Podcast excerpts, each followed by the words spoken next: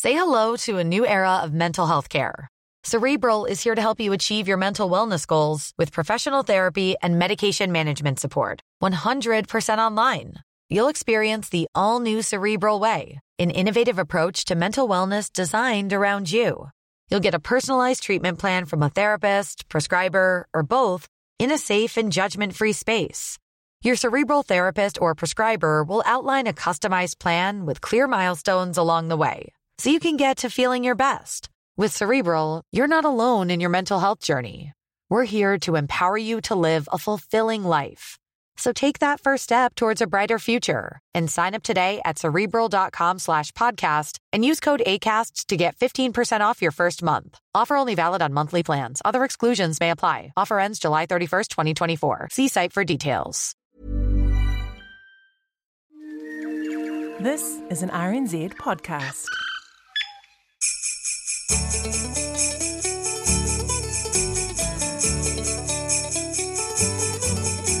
No mai, whakarongo mai ki te Aotai Whenua. Welcome to Country Life. I'm Sally Round. Great to have your company. I'm Duncan Smith. Today, we head to an old church where time has stood still. And we check in on the festive spirit in Taranaki, where rural creativity comes to life. And later on, is the traditional milkman making a comeback? We meet a farmer who's pasteurising and bottling his A two milk and doing home delivery. But first, to our final look for the year at conditions on farms and orchards around the country. Grass growth in Northland is still romping along. The region hasn't had rain for a week after non-stop wet. Our contact says you'd have to be doing something wrong not to have grass at the moment. He was at the sale yards when we called and reported pleasing prices for heifers, steers and bulls. The Pukekohe district is rapidly drying out thanks to regular westerlies. Irrigation is now in full swing on various crops. Growers are seeing an increase in thrips because of the warmer weather, but disease control is not a problem. Other crops like watermelon are growing well and potato crops are producing good yields at harvest. Compared with last year, the last four months have seen as much as twenty percent less rainfall. Waikato is in a good place. Drizzly rain earlier in the week mixed with warmer weather has caused the grass to go crazy. It means there's now enough grass to cut for silage again. Our contact says it's the best spring he's ever had. His chicory crops are coming through and he's about to put the first mob in the paddock. Father Christmas also found time to stop in for a visit at the local club, and there was a big turnout of rural children there to say hello. Wind and wave plenty last week has caused some damage to gold kiwi fruit. Proximity marks have appeared, which happens when fruit bang together and produce a dark spot. It's something you might see later in the season, and growers are hopeful the marks won't be noticeable as the fruit grows bigger. Advice came out last week to start irrigating as soil moisture is getting low. December has been not too bad in King Country. Plenty of rain to keep the grass growing and bucket loads of sunshine are helping the lambs to thrive. Ewe stock condition is not good thanks to a poor spring, but cattle condition is better. A little bit more rain to keep things going would be the icing on the cake. Our contact is shutting the front gate and heading off farm for the first time in seven years this Christmas. First thing on the agenda is a swim paired with a beer and some fish and chips. Everything's still looking reasonable and green in Taranaki. Here too, the wind has proved an issue as any rain that falls is sucked out. It's also knocked the maize around a little bit. Thankfully, the rain that has managed to seep into the ground has brought the crop back. There's also plenty of sun. Our farmer got burnt for the first time this year. A good reminder to put that sunscreen on. Nice warm days in Titai Rāwhiti have paddocks looking a lot better than they were a month ago. Lamb weights are well behind where they would normally be due to lack of sunshine in spring. Cropping farmers have also had a challenging couple of weeks without enough sunshine, and too much rain has drowned maize crops. It's had to be replanted two or three times. However, feed levels are good, so even if the dry does kick in, most farmers should be okay. Stock are really happy in Hawke's Bay. There's plenty of grass around thanks to awesome growth through November. Farmers have been able to make plenty of store feed, which is good, as our contact says no one has any money to see them through a drought. The start of the month saw some rain, and the heat is just starting to come out now. It's given crops a great start, and they're looking a lot better than last year. There's the feeling now that farmers are ready for whatever the season throws at them. December started under average in Wairarapa. However, the last few days the sun has shone here too. It's a viticulturalist's dream. And after all the ups and downs of the last three years, a wine grower says it finally feels like something's going right. Flowering's just finished on the vines and the early signs are promising. Sheep and beef farmers are still positive, with grass growth and lambs coming right after a tough start to the season. Ki te Waipōnamu, to the South Island now, and Nelson is drying down slowly. No substantial rain through December, and winds, though humid, have meant even the underground water levels in the whole of the region are very low for this time of year. A preliminary meeting of the Dry Weather Task Force was held to try and manage water use across the district. Two areas are already on restrictions.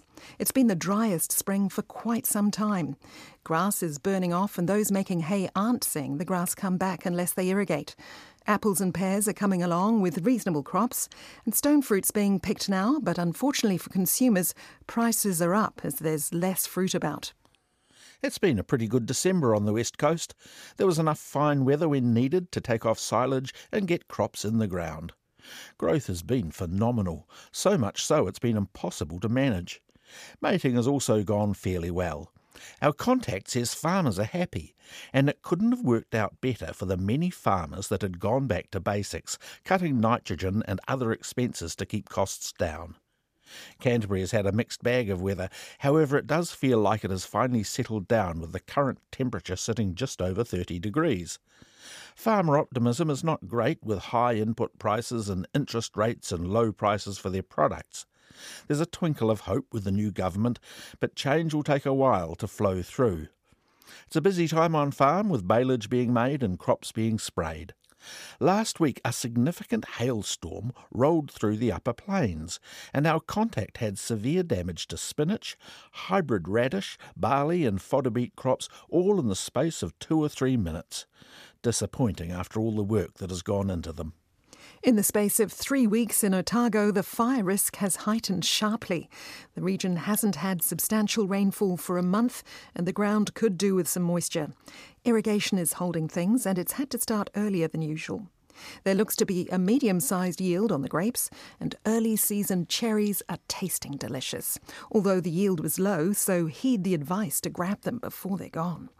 Southland has had a pretty good spell.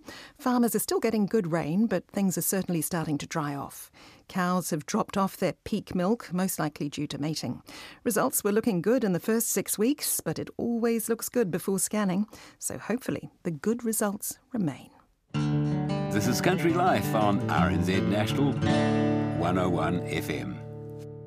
To Taranaki, where reindeer are flying over paddocks and Santa has been seen surfing. No bull.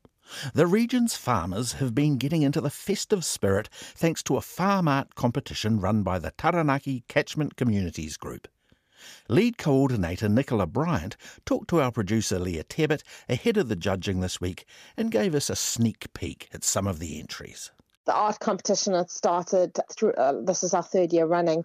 The first year was when all the Christmas parades were getting cancelled, and we were just like, how can we bring cheer into the rural communities? And, you know, we, we're missing going to see these parades and that, so how can we do it else? And every it's just been such a success, and every year people ask us, are we running it again? So just, yeah, everyone is just so, like, really enjoy seeing this stuff. And, you know, I know when I drive in the car with my kids, yeah, we're looking to see what's out there. Like, so it does bring a lot of cheer and brightens up the countryside a bit. Yeah. And what sort of things are people doing? Could you give us a little sneak peek at what some of the concepts are?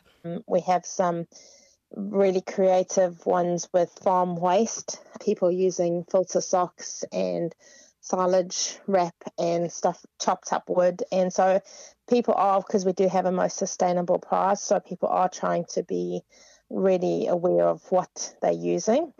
We've kept our theme quite broad because we don't want people to just necessarily have just a Christmas theme, so we've gone with that summer theme or Christmas theme so that people can, yeah, you're not limited to what you're entering. I have seen a sneak peek of cow on a quad bike. I'm down to um, silage bales, so um, that was pretty impressive. And um, I must say, like, a, he's even the, the cow's got a helmet on, and definitely looks at the health and safety side of the quad bike. So it's, it's really neat to see. Some people have just done tyres with um, Christmas lights around. Um, it's it's really it's just we just want everyone to be able to enter regardless of their artistic skills. There's also some um, Taranaki businesses that have jumped on board to offer prizes for, for those that have entered, is that right? Yes, that's correct. Um, we have some really great sponsors that have hopped straight behind them, and we've said that we're doing it again. They've put their hands up to sponsor prizes. So our biggest prize is half a tonne of fertiliser from Ravensdown. And then we've got Beef and Lamb New Zealand, Dairy Women's Network, F M G, Rural Support Taranaki, Dairy N Z, A L C, B D O and Farm Source Fonterra, um, all sponsoring prizes. So it's really great to have the support. And it's also good to get that interaction with the urban side of, you get people coming from towns to drive around the countryside to look at the entries once we've put the dresses up. So it is, it's really, it ticks a lot of boxes um, with things. So I'm really glad we can do this as Taranaki Catchment Communities. Mm. So, sorry, do you put the addresses up of, of the entries so people can go? Yes, and... so when I do post the, on our Facebook page, I'll post all the entries, and some people do like to go and drive and see all the entries because most of them are on the on the roadside. Have you heard from the farmers that have entered already, or, or people that have entered already, about what it means to them to get involved? I think they all just really love it. And we have the same farmers that have, there's a few that have entered every year now, but we have had a few new entries this year, and the, there's one that it's two little elves trying to slow down the traffic, like a, a speed camera, slow down the traffic. And they said it's actually quite nice to see, like, people are slowing down to have a look. So it's doing two purposes, but they just love the Christmas spirit and getting in behind it. And yeah, I think everyone just wants to see people happy. Like, I know I've seen people drive past and uh, hoot the horn as they drive past, so I guess the farmers will be hearing that too. So mm-hmm. yeah, so it, it, it's just it's just and I think it's really nice to see. And yeah, I know every year we have farmers that are excited, and they tell me what they're going to be creating. And so yeah, so it's it, it's great to see when they come in what they, they've turned out to be. So no, it's, it's really nice. Nicola Bryant there of Taranaki Catchment Communities. And to see some of the entries and find out who won, head to the Country Life webpage at rnz.co.nz forward slash Country Life. Now, I don't know what you think, but Christmas seems to come around very quickly these days. But for the retired school teacher at the heart of our next story, the passing of time is not something to worry about. In fact, for him, it's a real passion. I'm Bill Williams. I own a museum called Collecting Clocks. I've been collecting clocks for about twenty-eight, thirty years, and uh, I have currently three thousand eight hundred twenty-two clocks. I'm known, uh, so people ring up and say, I've got a clock here, would you like it? Uh, and how and far I will say, you go to get them? Timbuktu. Now, you're dangling a key there. Is that the key to the museum? That's the key to the museum indeed, yes. Shall we go and have a look? We'll go indeed, this way. As you see, I've got um, nearly fourteen acres here. It's quite a lovely rural existence. I we're love just it. on the edge of the small town of Colyton in the Manawatu, aren't we? Yes. Or, well, it's not a town, it's a village. A village. Yes. This here that you can see uh, the ahead, that's my museum. It's a church built in eighteen seventy-six. And was it? Has it always been here? No, it was in Palmerston. And what's that? It says Tardis over there. That's my Portaloo. Do you know what Tardis means? Yeah, it's but what, what does it? What does the word Tardis mean? No, I don't know. Time and relative dimensions in space. Shall we go on in? Yep. Just, I'll just pin the door back. There we go. Lifts off. And then we go. Oh, and even before we've set our foot in the door, there's clocks to sort of almost climb over. Look at this. This is a wonderful thing. I bought this uh, about three weeks ago, four weeks ago, and it's going up on the museum, on the front of the museum. They they range in, in age from early seventeen hundreds, that one there with the long pendulum, mm-hmm. That's about seventeen eighteen, and then the more the most modern ones would be around, around about nineteen eighty. Nowadays, anything more than nineteen eighty will be a battery clock, and I don't I don't collect battery clocks. So these are traditional wind-up clocks? Mechanical clocks that either wind-up or weight-driven. Now, mm. what is your favourite clock? Right, well, the favourite clock in this room is this one. Don't tell me you've got more rooms, Bill. Oh, yes. So that's my favourite. That's about nineteen twenties. That's American.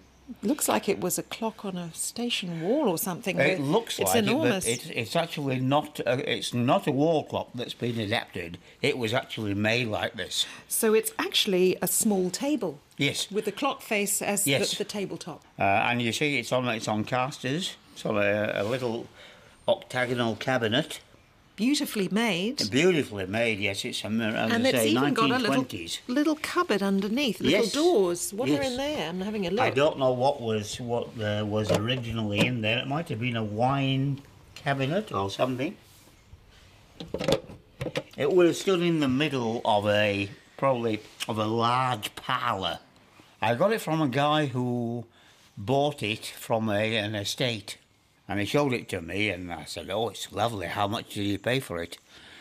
And he said, two hundred. I said, you stole it, it's worth two thousand.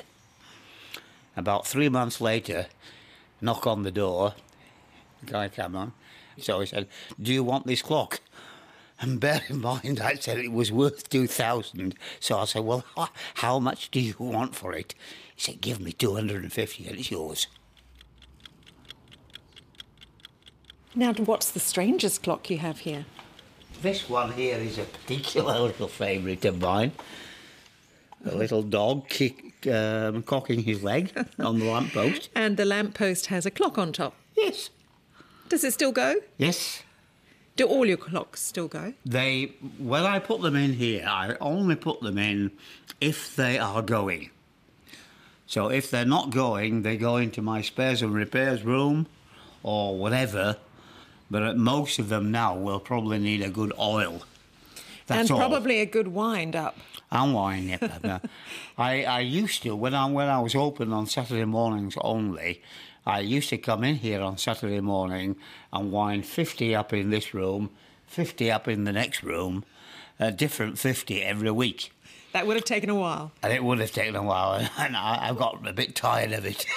So you've just let them let them go? Yes. And they've all got different times now on their faces? They have. Well, when I wind them up, I never put them to time anyway. So they're, they're all showing different times. Because it would drive you nuts if so you had to listen to all that always, chiming all at once. Yes, and there's always a, a, a bing-bong, bing-bong, or cuckoo-cuckoo going off whenever people come in. So it's quite good. Are these clocks all collected within New Zealand? All, um, I've bought, oh, I should say, probably about fifty when we've been on holiday overseas. But the vast majority, all the others, have been bought somewhere in New Zealand. The most represented country would be England, followed by Germany, then possibly U S A, then France, then every single country that's ever produced clocks. Who are the best clockmakers? Are they the Swiss? No, because they don't make many clocks. The Swiss are mainly watches. Germany produce the best clocks. France produce the most expensive ones.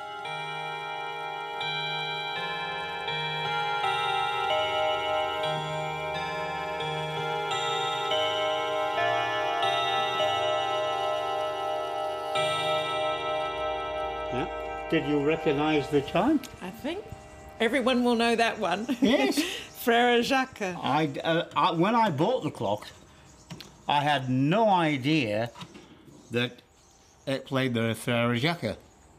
I thought, I'll just buy it, put it in my spares and repairs room um, for if I want to take spares out of it. And I thought, oh, I'll just wind it up and listen to it. And they went, oh, it's the only one in the whole room that plays the Frere Jacques. So I rushed down to the place where I'd bought it in a garage sale and gave them an extra fifty bucks. Houses in days gone by would always have a clock that chimed in the hall. Yes, it's a thing of the past. And and what do you think it brings to a home, that, that sound, oh, it that makes chime? It, it, it makes a home, it makes it more homely, it makes it more... It's not a house anymore, it's a home. Up, up to the nineteen sixties, the clock was a part of the furniture of the house.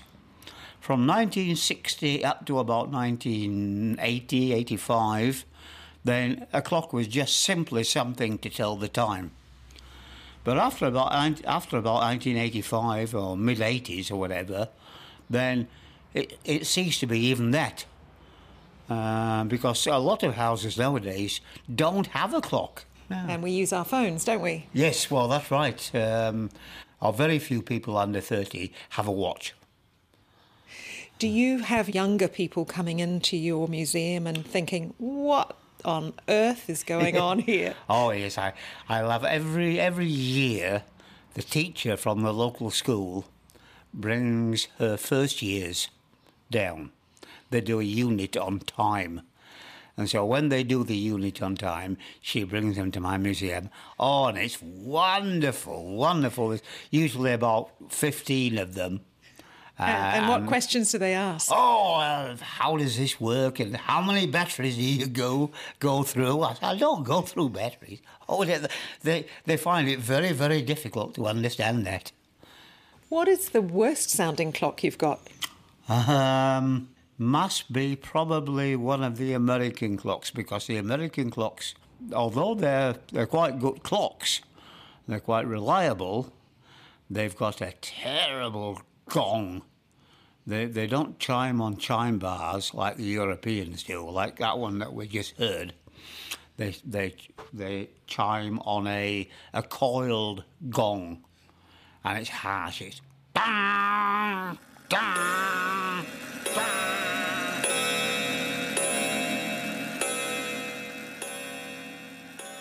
That sounds like the House of Horrors.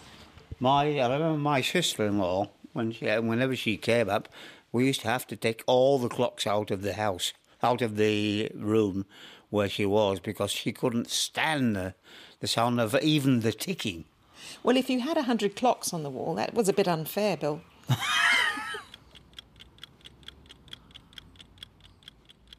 It's getting more and more difficult to find the clocks, mainly because I've got most of them, uh, but also because uh, clocks... are not really part of young people's life anymore. And so they wouldn't dream of buying one. Most of the clocks that I've bought are, are from older people or from estates. What got you into clock collecting? In nineteen eighty-eight, I went to Auckland and saw a clock in the window of a second-hand shop. I thought, gee, that would look nice on the mantelpiece at home. I bought it. Took it home, opened the back to look at it, and here I am, three thousand eight hundred twenty-one clocks later.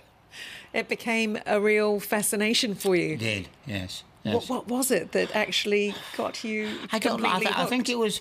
I think it was the, the fact it was a pendulum clock. Uh, this one that I, I got, and the pen, the movement really intrigued me. There are two separate parts to a clock. There's a part that makes it go and then the part that makes it chime or strike.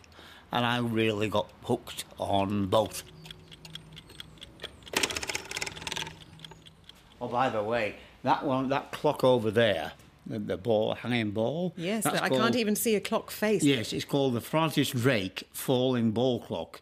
It was put out to commemorate Drake's round-the-world voyage in fifteen seventy-seven... To wind it up, you push the ball right up to the top and it drops down to the bottom over a period of eight days, and the the collar in the middle goes round from right to left and indicates the time on the arrow. They were made in nineteen seventy-seven. Anyway, here it comes through here. My favourite clock of the whole lot is in here. And we've entered another room just brimming with them. This little fellow is my favourite. I call him Fritz. He was made in nineteen twenty and carved out of a single piece of mahogany. Uh, the right eye tells you the hour, the left eye tells you the minutes, and it goes round like this. The eyeball is moving. The eyeball's moving. And you see the eyeball's got a, got a line in the eyeball. Yes. And that tells you the time. You this is a little, uh, a little dog, and we're talking about the eyes of the dog, which tell yeah. the time. You've also got some quite retro-looking clocks yes. up there on the wall, the seventies vibe seventies, from the, yes. on that one. You see you see the one with the orange face? Mm. See, when Kathy saw it, she said, oh, get rid of it, get rid of it. So we got rid of it. Do you find a lot of stuff comes in here because Kathy wants to get rid of it? Yes. And you've got some rather grand-looking grandfather clocks. Oh, yes. Now, what about that one there? That is my pride and joy. That's all made out of matchsticks. Yes. It's got matchsticks glued on hardboard in the door, but if you look inside, there's no hardboard there. It's all a double layer of matches. That's incredible. When was that made? In the nineteen forties, fifties, and it was made by a prisoner in Christchurch jail. That would have whiled away a few hours. A few hours, indeed. Apparently he was a lifer, so he had plenty of time on his hands. Oh, look at those. This one is the most expensive clock in the whole um, collection. Describe it for us. It's it's called a garniture set, and the matching the matching vases on the side of the uh, of the clock are called the garnitures. So the whole thing is a set, is a garniture set. And garniture is a French word that simply means sight piece. And the reason that that is so valuable uh, is because the decoration was done, was hand-painted by a famous painter called Stinton, Harry Stinton, um, who hand-painted it and signed it. And because of that, it's worth megabucks. Wow-wee, this is in- absolutely incredible. I'm blown away by your collection, Bill. It's it's it's just a real, it's a life's work, isn't it? Oh, it is, yes. I, um... Do you take a lot of joy coming in here, or do you think, oh, oh must I clean do. those cobwebs off? The no, no, I, uh, I don't see the cobwebs. You're running out of space here, Bill. Oh, I've run... Are you going to keep on collecting? Yes. Yeah, so... You can't help yourself. I keep telling my wife I'll stop. I'll stop when I get to it. I, I remember telling you when I, um, when I first got married, I said, I'll stop when I get to one hundred. And she thought I meant one hundred clocks. What are you going to do with this collection when Bill is no longer? Well, I don't know. But it, I mean, it's immaterial anyway, because I've decided I'm going to live forever. Time is not an issue for you. No.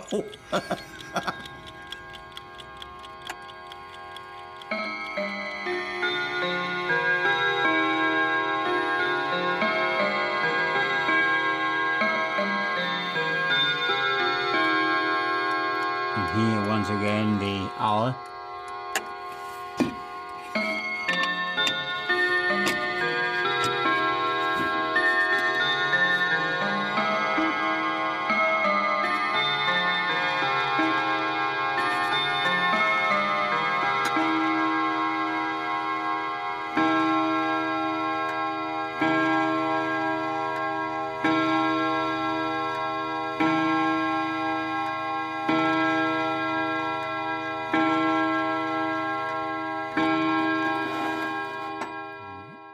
The chimes at Bill Williams' Colyton Clocks Museum in Manawatu. Now, Bill also has a wonderful Christmas lights display at his place, and he starts decorating in October, and people come from all over to take a peek at the drive, lined with reindeer and the trees hung with shiny baubles. Bill's Clock Museum is open at the weekends or by appointment, and he told me he'd love to show you round. Hi, it's Jess here from Dreamview Creamery. We sell milk in reusable glass bottles. You're listening to Country Life, R N Z National.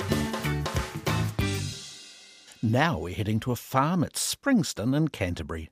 Cosmo Kentish Barnes is there with a young farmer and entrepreneur who's delivering milk to people's doors, just like his grandfather did.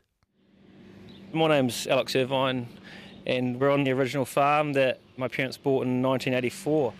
We are standing beside your pasteurising factory now and your bottling plant. Yeah, so so we process uh, and, and bottle pasteurised A two milk. It goes in glass bottles, so we get the empty bottles back from the customers and then sterilise them, uh, refill them, get them back out to the customers again. Yes. So before you started bottling milk, uh, were you working on the family farm? Yes, I was, I was at university, so I, I did university, did, did my Bachelor's of Commerce there, and then in between university, yeah, I was, I was on the farm and, yeah, sort of filling in where need be. Yes, because the Irvine family have four farms, don't they? Around here? Four farms, yes, yep. Three in Springston and one in Leeston. And you process the A two milk that comes off, what, one of the farms? Yeah, yeah, so it, it comes off the main farm that Dad originally purchased. So we sort of thought that would be the most appropriate farm to, to turn in to make, make the whole thing go yes. full circle. So is it a one hundred percent um, A two herd? Yeah, one hundred percent A two herd, yeah.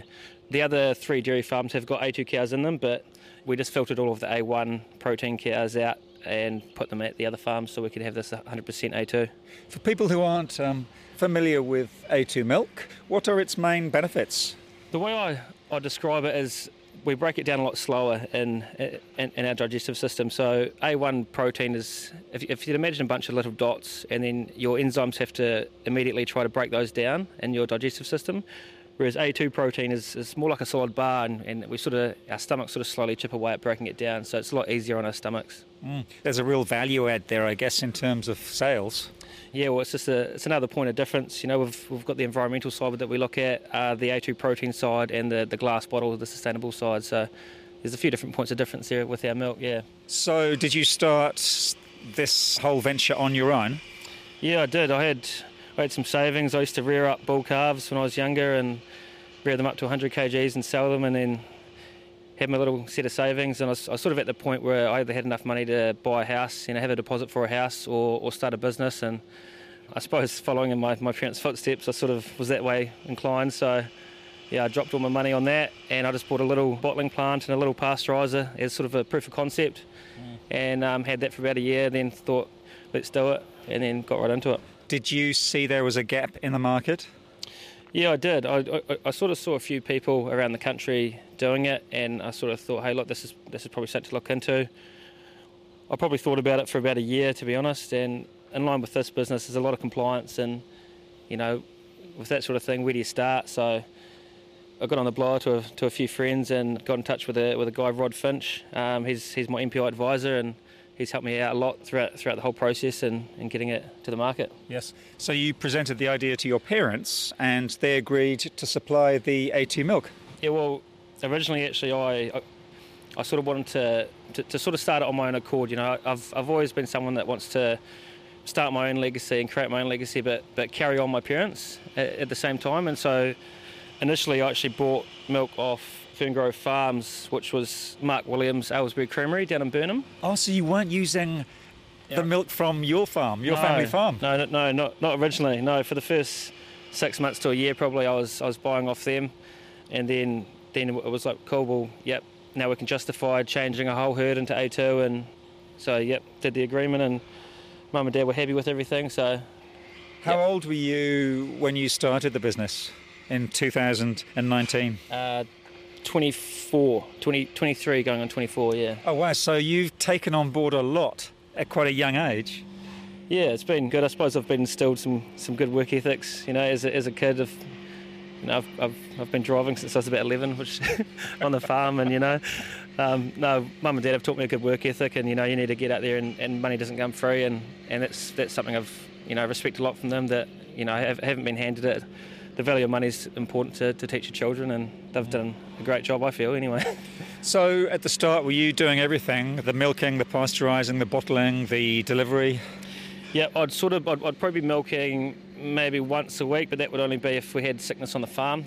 But yeah, I was, I was doing the pasteurising, the bottle washing, the filling, the deliveries right through. I was, I was doing some, some pretty big hours, and yeah, it was, it was a big year, and my current relationship at the time, it was uh, it was it was pretty tough on them. And at that time, you were even delivering milk all the way up to Nelson. Drive up to Nelson, drop drop the milk there, turn around, come straight back, and then do it all again. And then yeah. As well as supplying people yeah, in Christchurch. As well as supplying Christchurch. Obviously, I had um, had my staff there, but yeah, when the Nelson side of it started, that was that was very early days, and I'd, I think I only had one or two staff members, so. Running around trying to do everything was, was pretty hectic, as, as well as trying to interview staff to, to fill the demand that we, we had, so... Yes. Yeah. How many people do you have working here? Uh, so there's three staff in there currently. One person will be doing the bottle washing, they'll be on the bottle washing machine. There's one person doing the capping side of it at the end of the bottle filler, and then there's one person packing off and also doing quality checks on the on the caps. Do you employ anyone else? I've got one driver who does the commercial side of it, and then we have J D and Nisha who run the home delivery side of it. So there's a fair bit of juggling, fair bit of, fair bit of logistics going on there. But I did read that you won a big contract to supply the University of Canterbury with all their milk. Yeah, we did. We did. We were very happy with that. We, we were actually up against Sinlay for that. But um, ultimately, the sustainability side of it pulled it through for us, and we were obviously highly focused on that, so that's what got us that. But yeah, we're very lucky to have them. We've got other places like the Convention Centre and the Littleton Port, places like that. They go through a lot of volume, and yeah, they're great customers to deal with. Even though you were brought up on the farm and have a farming background, your commerce and marketing degree must have really helped you realise your vision. Yeah, I suppose one thing that I'm quite big on is problem solving. I probably learned that from my father, because my father's a A-grade mechanic by trade, actually, before he, he went into dairy farming. And oh, that's handy on the farm. It is, it is. Yeah, there wasn't a lot of mechanics bills, but yeah, no, so... So that's something that, you know, I love the whole process engineering side of it and, and problem solving. Yeah. Yes. We are going to go out onto the farm later on to meet some of your cows, but first let's go into the factory and see what's happening, because it sounds like the bottles are being cleaned. They are, they are. They're getting sterilised as we speak. At the back of the factory, the drop-off zone is busy and noisy. Hundreds of used milk bottles clank as a conveyor belt carries them into a washing machine. So the bottles are coming in here now, so that it's, um, it washes eight bottles at a time. It'll come through and, and sterilise them from the top.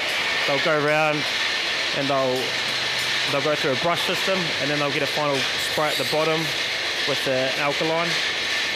This machine does about three and a half thousand bottles an hour. Once sterilised, the bottles go back onto the conveyor belts to continue their recycling journey. So they're coming straight through off the bottle washer, through a gap in the wall, into the hygienic area, and then they're coming round, they're going through a secondary bottle washer at the other end, which washes the outsides of the bottles, and then they're coming through, they're getting a pre-rinse, they're getting filled, capped, and then packed off and straight into the chiller again. So how many bottles go through the factory here in a day? Oh, it's, it's probably only about two thousand a day. And is that increasing? It is. It's increasing a lot.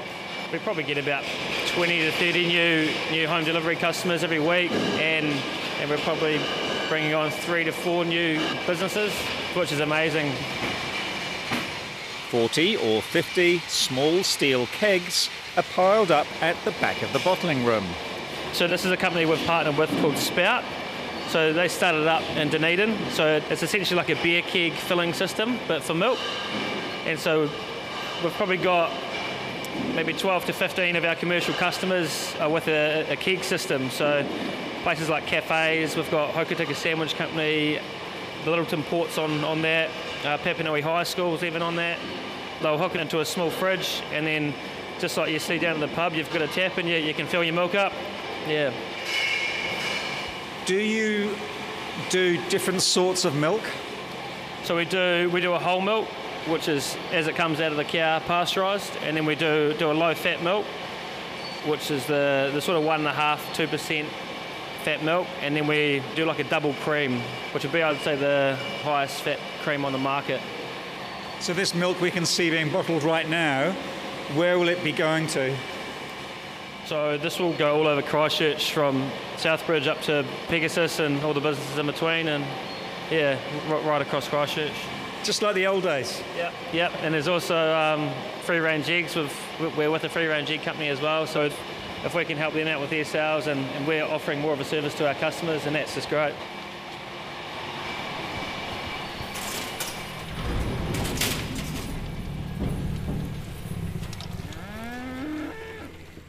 We head to a cow paddock down the road from the factory. No! And Alex steps in a cow pat. I don't even have the gummies on. We are standing in a paddock with a few hundred of the, the cows. These aren't the A two cows, are they? There will be A two cows in here, but okay. but this is not the not the A two herd that, that supplies supplies Canterbury's Choice. It's, it's the adjacent farm over there, which which has got the A two cows. Yes. And who are we with here? Uh, with my parents here, Dave and Kerry. David, when did you first start farming? Oh, I bought my first farm in nineteen eighty-four. Um, my father had a, a milkery, and I grew up when I was young delivering milk, and I distinctly remember going out helping Dad delivering delivering milk in the Brindlewood area. All round there we used to do here. That would have meant some early morning starts, I guess, for you. Yeah, early morning starts, yeah, it was great as a family. We used to go out, and Mum would come out as well, and we'd all get out and help and deliver the bottles of milk with the old Bedford milk truck and delivering the milk. Yeah. Hard work. Yeah, it was hard work. And then Dad went in, into a small dairy farm himself. Um, our farm is different. Ours is not a family farm. We started it ourselves as a small farm, and we've grown it to where it is now.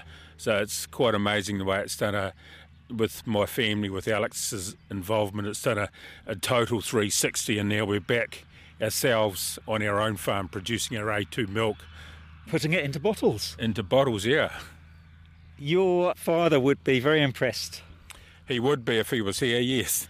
Unfortunately, Dad passed away before Alex got started in that, but um, he did get to see get to see us with our own dairy farm, which was really good. Yes.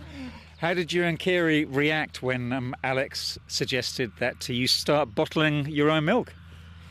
Well, that's a million-dollar question. We thought, uh, university graduate uh, having his dream, let's just support him and let him go as you do for your children. But we didn't actually envisage it would, it would grow into what it's grown into. It's, we're really impressed and really proud of what he's done. Kerry, why do you think bottled milk is making a comeback? I think just, you know, just the way the environment's going now, and, and everyone wants to be, you know, be sustainable and looking after the environment and everything like that. So, yeah, that, that seems to be the way to go. It was funny when Alex first started, oh, I've got to figure out how to pasteurise milk in the kitchen at home, and I was like, what are you doing? I've got to know how to pasteurise milk. This is what you do. I was like, okay. It all started in the kitchen. It did indeed. I need some really big pots, Mum. Okay, right, okay. What are you doing? Lots of trial and error.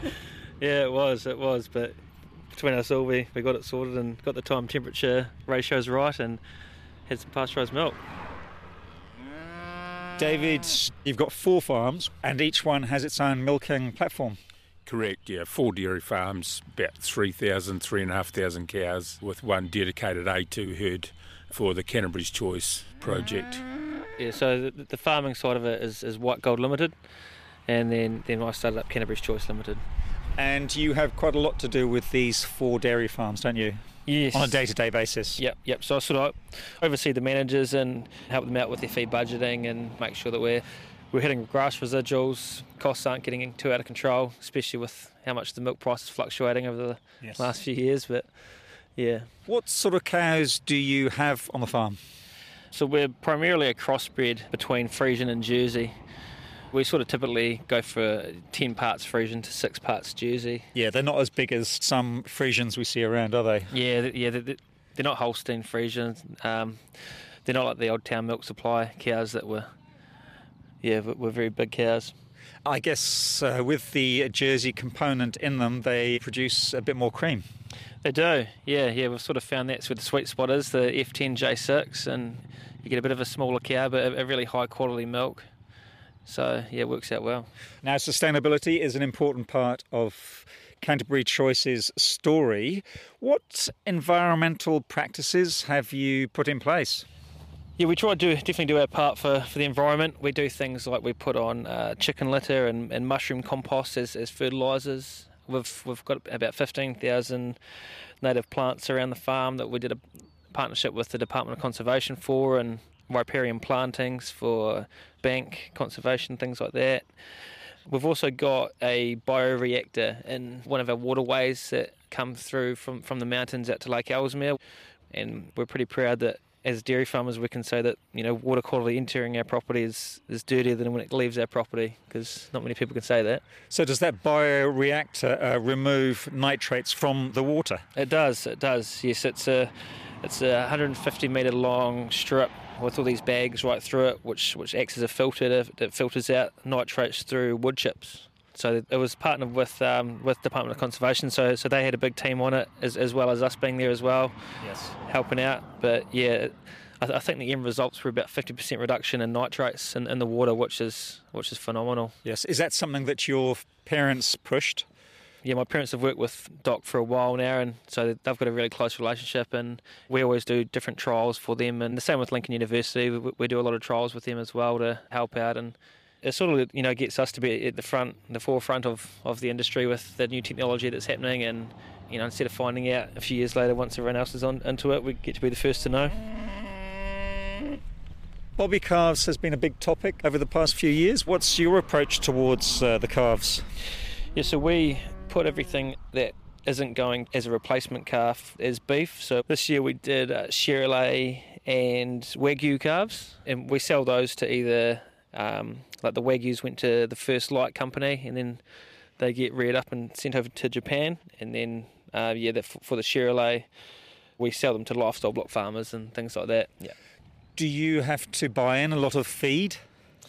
No, we're fully self-sufficient. We've got about five hundred thirty hectares of runoff land, so we, we grow all our own maize, corn, grass silage, barley grain.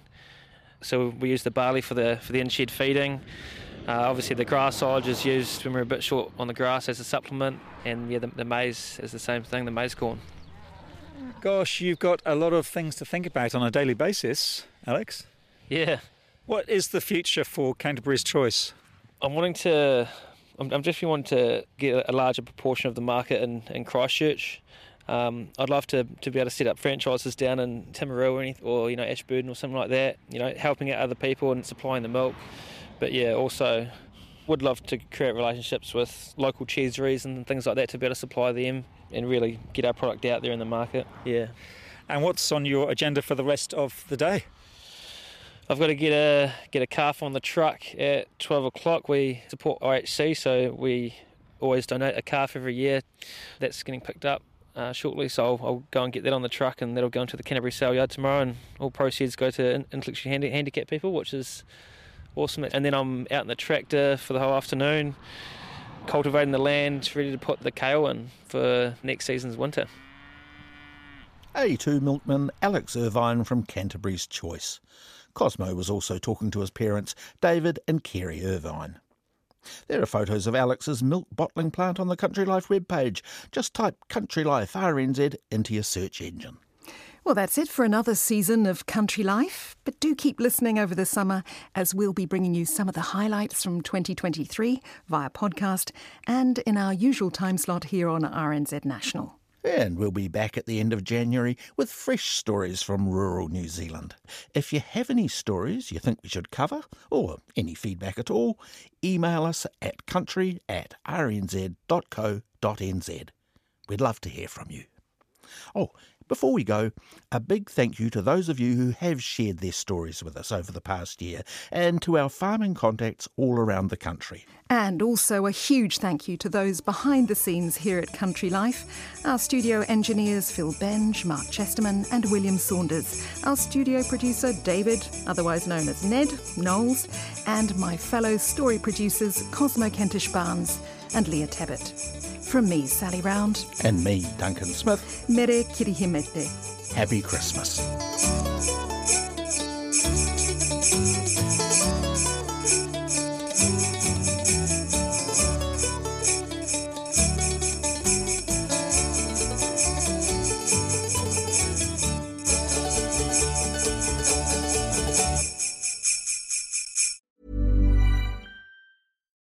Botox Cosmetic, out of botulinum toxin A, F D A approved for over twenty years. So, talk to your specialist to see if Botox Cosmetic is right for you. For full prescribing information, including boxed warning, visit Botox Cosmetic dot com or call eight seven seven, three five one, zero three zero zero. Remember to ask for Botox Cosmetic by name. To see for yourself and learn more, visit Botox Cosmetic dot com. That's Botox Cosmetic dot com.